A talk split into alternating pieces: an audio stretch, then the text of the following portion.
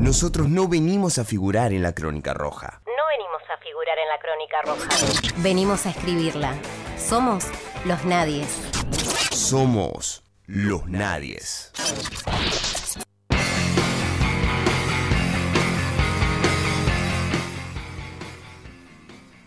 Minutos faltan para las 9 de la mañana en toda la República Argentina y estamos aquí en Los Nadies hasta las 10 haciéndoles compañía. Y uno de los temas que venimos tratando hace rato es la cuestión de los incendios eh, que venimos atravesando fundamentalmente en, en nuestra provincia y también en los humedales del delta del Paraná. Pero si nos ponemos a hacer eh, cuentas y alejamos un poco el zoom de nuestra zona geográfica, nos encontramos con que son a esta altura ya 14 las provincias de nuestro país que están luchando contra incendios forestales y las autoridades eh, tanto científicas que estudian el ambiente como también las eh, ejecutivas, las eh, gubernamentales de la cartera de desarrollo ambiental son unánimes en el sentido de los de la intencionalidad mm, de los fuegos que están azotando nuestros territorios hay una ley, un proyecto de ley, es un proyecto de ley que ha sido presentado en la legislatura eh, nacional desde diputados y ha sido acompañado por la mayoría de los bloques en eh, la mm, Cámara Baja. Este proyecto lo que busca es eh, modificar el texto de la ley de control del fuego, donde lo que se busca es darle una mm, prohibición, un coto de eh, modificación de las actividades que se realicen en, estas, eh, en estos terrenos que han sido atacados por el fuego y prohibir que, esas, eh, que las actividades que antes no se realizaban en, en, esas tierras sigan sin poder realizarse. Esto tiene un, un, porqué, más teniendo en cuenta la posibilidad de especulación respecto de ciertos sectores como son los agropecuarios, los inmobiliarios, etcétera. Para hablar de eso, está en comunicación con nosotros el eh, presidente de eh, la Comisión de Recursos Naturales y Conservación del Ambiente Humano, el diputado nacional Leonardo Grosso, quien es, también uno de los autores de la ley de humedales, uno de los proyectos de la ley de humedales en eh, la legislatura y que ha tenido la gentileza de atendernos. Leonardo, muy buenos días. Manuel Parola te saluda. ¿Cómo estás? Buenos días, Manuel. ¿Cómo están todos? ¿Cómo estás? Aquí estamos tratando de em, eh, dilucidar un poco de qué viene este, este proyecto de ley de, sobre la prohibición de eh, las actividades en estos terrenos eh, donde ha pasado el fuego. ¿Qué nos podés comentar respecto de este, de este texto, de este proyecto? Bueno, muy bien lo explicabas vos. El objetivo del proyecto en realidad es evitar el fuego, llegar antes.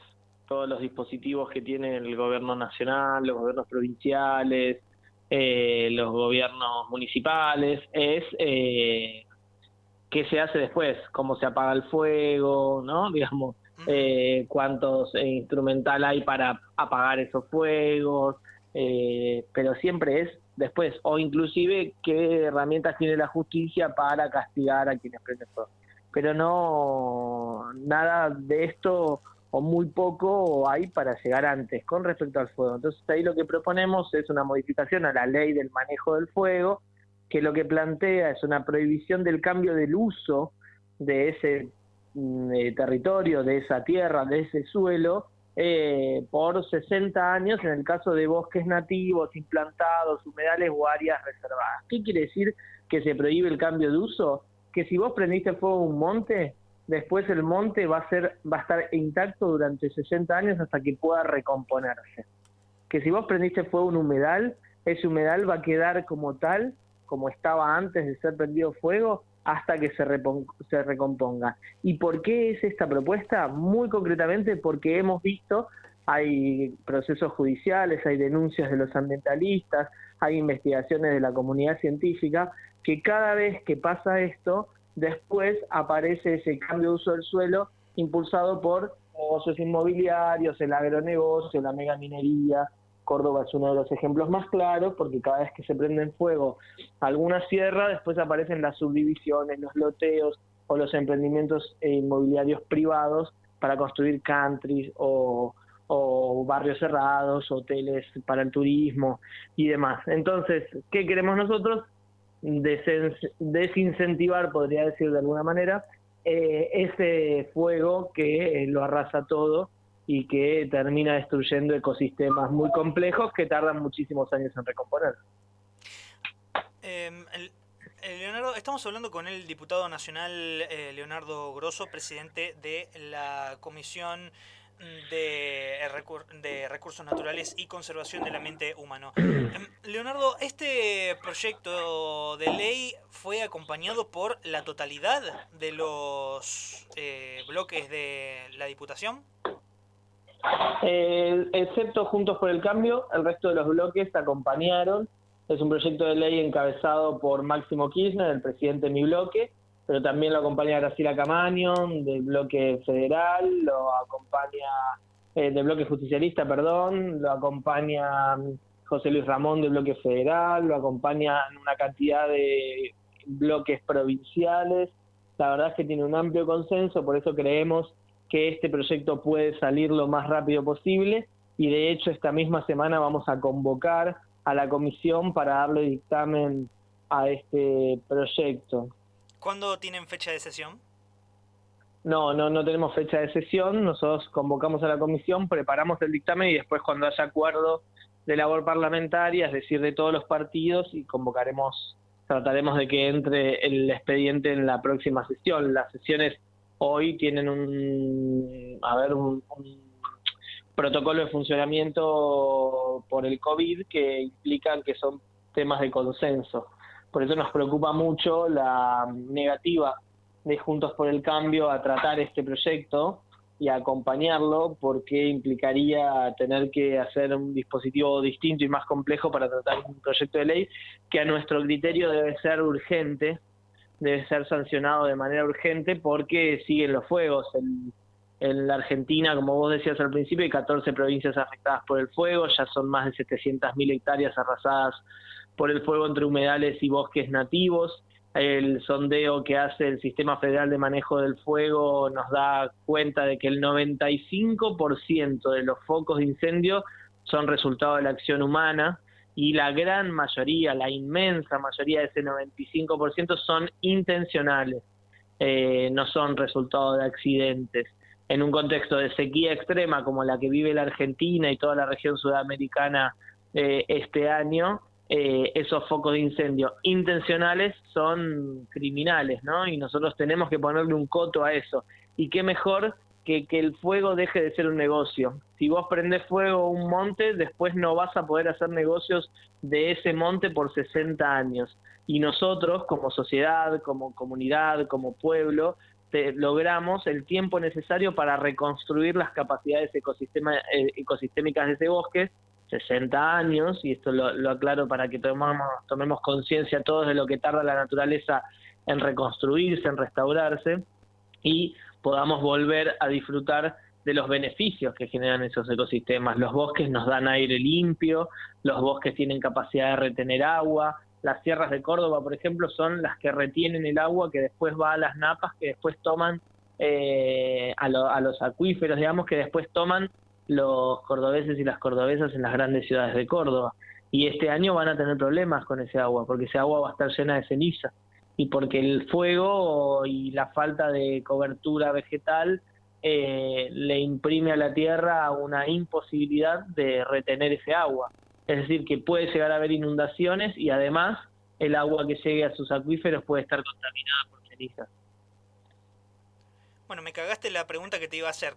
Básicamente, ¿cuáles eran las repercusiones de estos, de estos incendios en los distintos este, ecosistemas? Eh, lo otro que quería ahondar con vos es... Em, eh, bueno, un poco ya hablábamos de esto y es también un, secreto a voces, pero quería saber si eh, desde em, la comisión tienen en cuenta cuáles, cuáles son las posibles eh, causas de estos, de estos incendios. Eh, ya recién hablamos un poco de eh, la especulación, de, del agronegocio y demás, pero ¿cuáles son las, los orígenes o las causas que ustedes creen que tienen estos incendios forestales, teniendo en cuenta que nos estamos guiando por lo que decíamos recién, que la mayoría de estos incendios son intencionales. Sí, sí, el incendio tiene una sola causa, que es el negocio. A ver, descartemos los incendios accidentales. Puede ser alguien que se come un asado en el monte o en el borde del río en un humedal y no lo apaga bien. Bueno, puede ser. Puede ser eh, alguien que quiere reducir un basural a cielo abierto en Córdoba, por ejemplo, que hay muchos, eh, porque hay mucha más vivienda en, en, el cerro y que no lo apaga bien. Bueno, eso puede ser. Y después una causa natural. Una causa natural es un rayo de una tormenta. Cuando hay tormenta y hay rayos y relámpagos, y truenos, eh, hay niveles de humedad bastante más altos en el ambiente y también en la tierra, porque implica que está lloviendo. Por lo tanto, los incendios naturales son mucho más acotados, se queman zonas más pequeñas. Eh, descartado esto, el resto es intencional y esa intención busca hacer un negocio en esa tierra. Y entonces, si es un área eh, natural protegida, lo que busca es que deje de ser un área natural protegida. La prende fuego deja de ser un área natural protegida porque ha muerto toda la vegetación y toda la eh, biodiversidad eh, animal también, y entonces ahí puede empezar a subdividirla, lotearla y hacer un negocio inmobiliario. Son grandes los negocios inmobiliarios, se ha hecho viral en estas semanas un joven ambientalista de Córdoba que llamaba diciendo, llamaba una inmobiliaria cordobesa diciendo que buscaba un lote en la sierra para su abuelo que se había jubilado y le, pide por favor que le mande las fotos de los lotes que estaban a la venta y todas las fotos que le mandaban eran de lotes quemados, ¿no? Donde toda la cobertura estaba carbonizada. Eh, más claro, echarle agua. En los humedales lo que sucede también es que queman los pastizales eh, para la cría de ganado eh, porque viene el rebrote en esta época, entonces queman los pastizales, los juncos de la zona del delta del Paraná, que las vacas no comen porque es duro y porque está seco, y entonces esperan el rebrote. Ahora, esa práctica, que es una práctica centenaria y que si vos la haces de manera controlada podría funcionar tranquilamente con los ecosistemas, podría ser sustentable de alguna manera, hecha en el marco de una de las sequías más históricas que tiene la Argentina y el delta del Paraná, por lo tanto, y la bajante del río Paraná más importante de los últimos 40 años. Tan importante es que encontramos las cadenas de la vuelta obligada en San Pedro. Arrancamos la cuarentena en marzo con las imágenes de las cataratas del Iguazú vacías de agua, sin agua. Esa es la bajante del río Paraná. Entonces no hay límites naturales para que el fuego frene.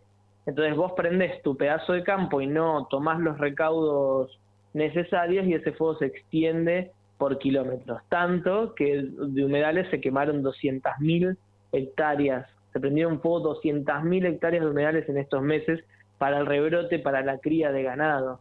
Y muchas veces también se quema para después plantar soja, por ejemplo, o maíz o algún otro monocultivo, digamos que también es muy dañino porque esa, ese eh, esa, esa siembra viene con el paquete tecnológico, que no es solo la semilla y la plantita, sino que es la semilla modificada genéticamente con la plantita, más el glifosato, más todo el veneno que le tiran encima, hace un combo bastante explosivo para esos ecosistemas. Eh, nada, estos son los nombres y apellidos, no es casualidad eh, de los negocios, ¿no? Eh, que, están en, en contra de la protección del medio ambiente y que están atrás de estos fuegos y que no se bancan que el Estado regule. No es casualidad que en estos días haya salido a hablar el presidente de la Sociedad Rural Argentina, a quien todos conocemos, los intereses que defiende y los negocios que tiene y cómo no le gusta que el Estado intervenga en sus actividades económicas y la mesa de enlace en contra de la ley de humedales y de la posible modificación de la ley de bosques. Y por supuesto están en contra también de la ley de, del fuego, ¿no? Estamos hablando con eh, Leonardo Grosso, diputado nacional. Eh, Leonardo, eh, vos también estuviste involucrado en la escritura de uno de los proyectos circulantes de la ley de humedales. Dentro de la comisión ya hay varios proyectos circulando eh, respecto a esta, a esta problemática que es la protección de los humedales. Eh, ¿qué, hay algún avance al respecto? ¿Qué me podés decir en cuanto a estos, a estos proyectos? ¿Hay una ya hay 10 proyectos presentados en la comisión porque se siguen sumando. Hay una presión enorme de la sociedad rural, de la mesa de enlace, de los grupos mineros también sobre diputados y senadores del interior del país. Eh, enorme la presión a través de los medios, a través de comunicados. El Senado de Corrientes eh, hizo una declaración institucional, cosa muy ridícula que sucedió, antes de que empecemos a tratar la ley de humedales, declarándose en contra del tratamiento de la ley de humedales. Una cosa, la verdad, que lamentable, triste, ridícula. Eh, Perdón, Leonardo, me dijiste el Senado de Corrientes. De Corrientes, el Senado Provincial de Corrientes hizo una declaración en contra de un posible tratamiento de una ley de humedales en el Congreso de la Nación. Una cosa ridícula porque hay los sectores productivos establecen o plantean o instalan el discurso de que la ley de humedales es una ley antiproductiva que establecerá el 21% del territorio nacional como área protegida natural que no se puede tocar y entonces van a tener que sacar las vacas del río Salado y los arroces del delta de, Corrientes, digamos, de los esteros de Corrientes. Y eso es mentira. Eso es completamente mentira. Primero porque la ley no establece ninguna prohibición taxativa. Lo único que dice la ley es que van a tener que hacer estudios de impacto ambiental. Entonces lo que estamos discutiendo con los muchachos es la regulación del Estado y que aparte pongan un mango en, eh, estudios de impacto ambiental, que ya lo deberían hacer por la ley del ambiente. Pero como ellos están acostumbrados a ser patrones de estancia, eh, se piensan que de la puerta de la, de la tranquera de la estancia para adentro hacen lo que quieren. Y no debería ser así, porque los bienes, eh, los servicios ecosistémicos o los bienes comunes que generan los ecosistemas son bienes de todos, no de quien tiene una tierra que lo circunscribe. Un río es un río de todos, eh, no del dueño del campo por donde pasa el río. Entonces un arrocero no puede secar un río para inundar sus campos. Los humedales tienen capacidad de absorción de agua como nadie, o sea, son los grandes reguladores de inundaciones, pero además son la puerta de entrada del agua dulce a los sistemas de acuíferos de donde después nosotros y nosotras nos abastecemos de agua. Entonces ellos pueden ser los dueños de las tierras que están por arriba, pero no son los dueños de la capacidad del humedal de absorber el agua para que no se inunden los pueblos o de incorporar agua al sistema acuífero para que después todos nosotros y todas nosotras tomemos agua. Eso tiene que ser regulado por el Estado. Los dueños de las casas que están en las montañas de Córdoba son dueños de un pedacito de terreno, pero no pueden talar o prender fuego todo el monte nativo cordobés, que de hecho queda muy poco, el 3% del monte nativo cordobés es lo que hay en pie, para seguir haciendo negocios o poner otras casas, porque no son los dueños de la capacidad de absorción de agua, de renovación de aire y de conservación de la biodiversidad que después evita que nosotros vivamos enfermos, porque eso también hay que decirlo, la biodiversidad garantiza niveles de salud importantes en las poblaciones. Eh, nada, esta es la discusión. Por eso, en ese marco, nosotros estamos haciendo un esfuerzo enorme para que estos poderes económicos no bloqueen por tercera vez la ley de humedales en el Congreso y eh, venimos haciendo una comisión ad hoc que está discutiendo la unificación de todos los proyectos de ley para tener un solo dictamen y tratar, en la medida que se pueda, de que salga, un dictamen de unificado de la Comisión de Recursos Naturales. Eh, Leonardo, la última y ya te libero. Eh, recién me comentabas de eh, discursos que tienen que ver con eh, la contra hacia la posible sanción de una ley de humedales en tanto a argumentos que tienen que ver con la improductividad de la ley, etcétera. ¿Tiene representación legislativa ese tipo de argumentos? Sí, sí, sí, tiene representación legislativa. Junto por el Cambio es la excelencia de esa representación, pero la verdad es que la presión de la sociedad rural y la mesa de enlace es bastante transversal, lamentablemente, ¿no? Eh, y hacen un lobby poco sano, porque es un lobby montado sobre las presiones económicas que ellos pueden generar en cada provincia. Eh, Leonardo ha sido muy claro. La verdad que eh, te agradecemos muchísimo esta comunicación y gracias por tu tiempo. Esperamos eh, seguir de cerca los distintos proyectos que están dentro de la comisión y bueno, por supuesto que ojalá salga lo más pronto posible el, proyecto de, de previsión de actividad en las tierras arrasadas por el fuego, el cambio en la ley de control de... Para eso estamos trabajando. Muchas gracias. Un abrazo enorme. Pasó por el aire de, de, los nadies el diputado nacional Leonardo Grosso, presidente de la Comisión de Recursos Naturales y Conservación del Ambiente Humano. Ese era el top de las 9 de la mañana.